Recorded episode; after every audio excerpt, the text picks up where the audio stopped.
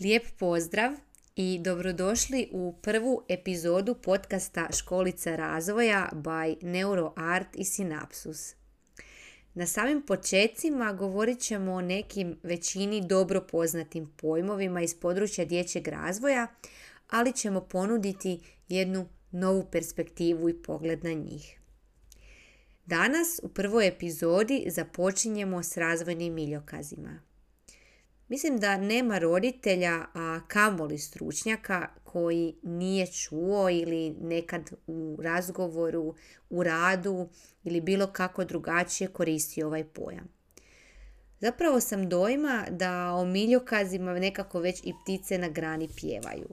Važni su, moramo ih spratiti, moramo ih slijediti i sigurno je to svima već jasno. No ono što buni mnoge roditelje pa i neke stručnjake je što kod različitih stručnjaka mogli ste već primijetiti da nerijetko dolazi do različitih dobnih granica u razvojnim miljokazima.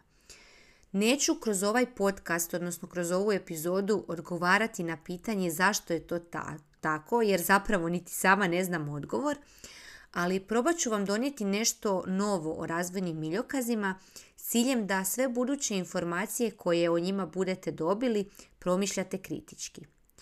No za početak je važno pitati se znamo li uopće što su razvojni miljokazi i kako do njih dolazimo, gdje oni rastu i tko to njih bere. Pa niti rastu, niti ih se bere. Zapravo najlaički je moguće rečeno je da su razvojni miljokazi prosjek.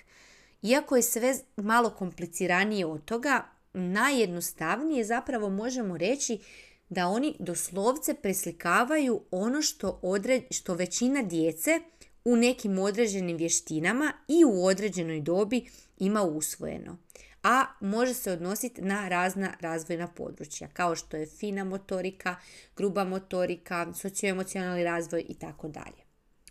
I ono što je važno naglasiti je da to nisu neka imaginarna djeca, to nije neka imaginarna većina djece, to su realna prava stvarna djeca koja žive u svijetu. Što zapravo mislim kad to kažem? Mislim samo to da zapravo do razvojnih miljokaza dolazimo provedbom znanstvenog istraživanja. Dobro, ne mi, ne ja, e, niti netko od nas, već ljudi koji se tim bave. Ono što je još važno reći je kada govorimo o određenim miljokazima, moramo biti stvarno specifični oko toga što nama znači da većina djece nešto izvodi. Je li to 50, 80 ili 99% djece? Pregled razvojnih miljokaza koje daje Svjetska zdravstvena organizacija na svojim stranicama i koje su, koji su svima njihove tablice dostupne, javno dostupne, najrecentniji je prikaz kako se oni kreću. Također, razvojne miljokaze koje možemo naći na stranicama Svjetske zdravstvene organizacije, zapravo za njih možemo reći da su najspecifičniji odnosno s obzirom na određene percentile, točno možemo znati u kojoj dobi se koliki postotak djece, ne znam, recimo posjeda samostalno, sjedi bez podrške, hoda uz namještaj i tako dalje. To sam ja sad rekla u grubo. Važno je reći da je taj prosjek zapravo različit za djecu koja se nalaze i koja žive u različitim dijelovima svijeta, pa baš zato i postoje različite standardizacije razvojnih testova za različita područja kugle nam zemaljske, pa čak i za različite, države. Dakle, razvojni miljokazi su samo neki generalni presjek tih vještina. No, zapravo na određena eventualna odstupanja puno nas jasnije mogu upućivati takozvane crvene zastavice, odnosno izostanak nekih određenih vještina u određenoj dobi, kada bi onda na temelju toga bilo indikativno obaviti dodatne preglede liječnika specijalista. Ipak i dalje, radi prisutnosti neke crvene zastavice ili izostanka neke vještine, mi ne možemo biti sigurni i samo na temelju toga ne možemo reći da se radi o nekom neurorazvojnom odstupanju. Iako nam je zahvaljujući razvojnim miljokazima razvoj djeteta unutar prvih godina života predvidljiv ili predvidljiviji, bar možemo reći, moramo imati na umu da se razvoj apsolutno svakog djeteta odvija individualno i uzrokovan raznim vanjskim i unutarnjim čimbenicima radi kojih može doći do nekakvog ranijeg ili kasnijeg usvajanja neke vještine, a da pri tome ne govorimo o neurorazvojnom odstupanju. To nam sve govori da je razvojne miljokaze i crvene zastavice koje dolaze uz njih izuzetno važno pratiti, ali da oni ne služe kao dijagnostičko sredstvo, a kamoli kao zasršivač ili nešto što u odnos roditelj-dijete treba unositi nemir. Također, to nam sve govori da razvojne miljokaze ne možemo i ne smijemo bubati kako nam se svidi i kako smo pročitali bilo gdje, jer mogla bi to komotno reći pisalo i na plotu. Oni su takvi kakvi jesu, za njih postoje relevantne studije i postoje relevantne organizacije koje se tim studijama bave, koje nam, nama ostalima stručnjacima i roditeljima te studije i te miljokaze približavaju.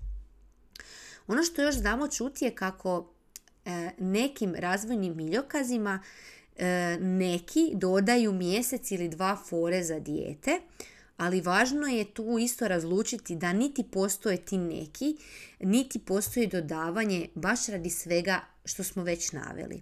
Postoje razvojni, razvojni miljokazi takvi kakvi jesu i individualno promatranje razvoja svakog djeteta radi svega ovoga što smo rekli. I za kraj samo bih rekla još koju rečenicu o tome e, zašto su razvojni miljokazi nekada u prošlosti ili kolokvijalno rečeno dok smo bili mali e, bili drugačiji. Da budem specifičnija, zašto se posjedanje, prohodavanje i neke slične vještine, zašto su se očekivale s ranijom dobi? Pa samo zato što je jednostavno razvoj djece tada bio drugačiji. Baš kao što je, ne znam, na primjer, prosjek životne dobi bio drugačiji, prosječna visina je bila drugačija u prošlosti ljudi i tako dalje.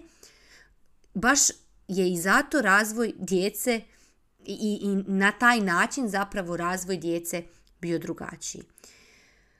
Psihofizičke sposobnosti čovjeka se mijenjaju pod raznim okolnostima i to je tako. Zašto je to tako? To je neki drugi par rukava i predmet nekih drugih rasprava i istraživanja. Ali je jednostavno to tako.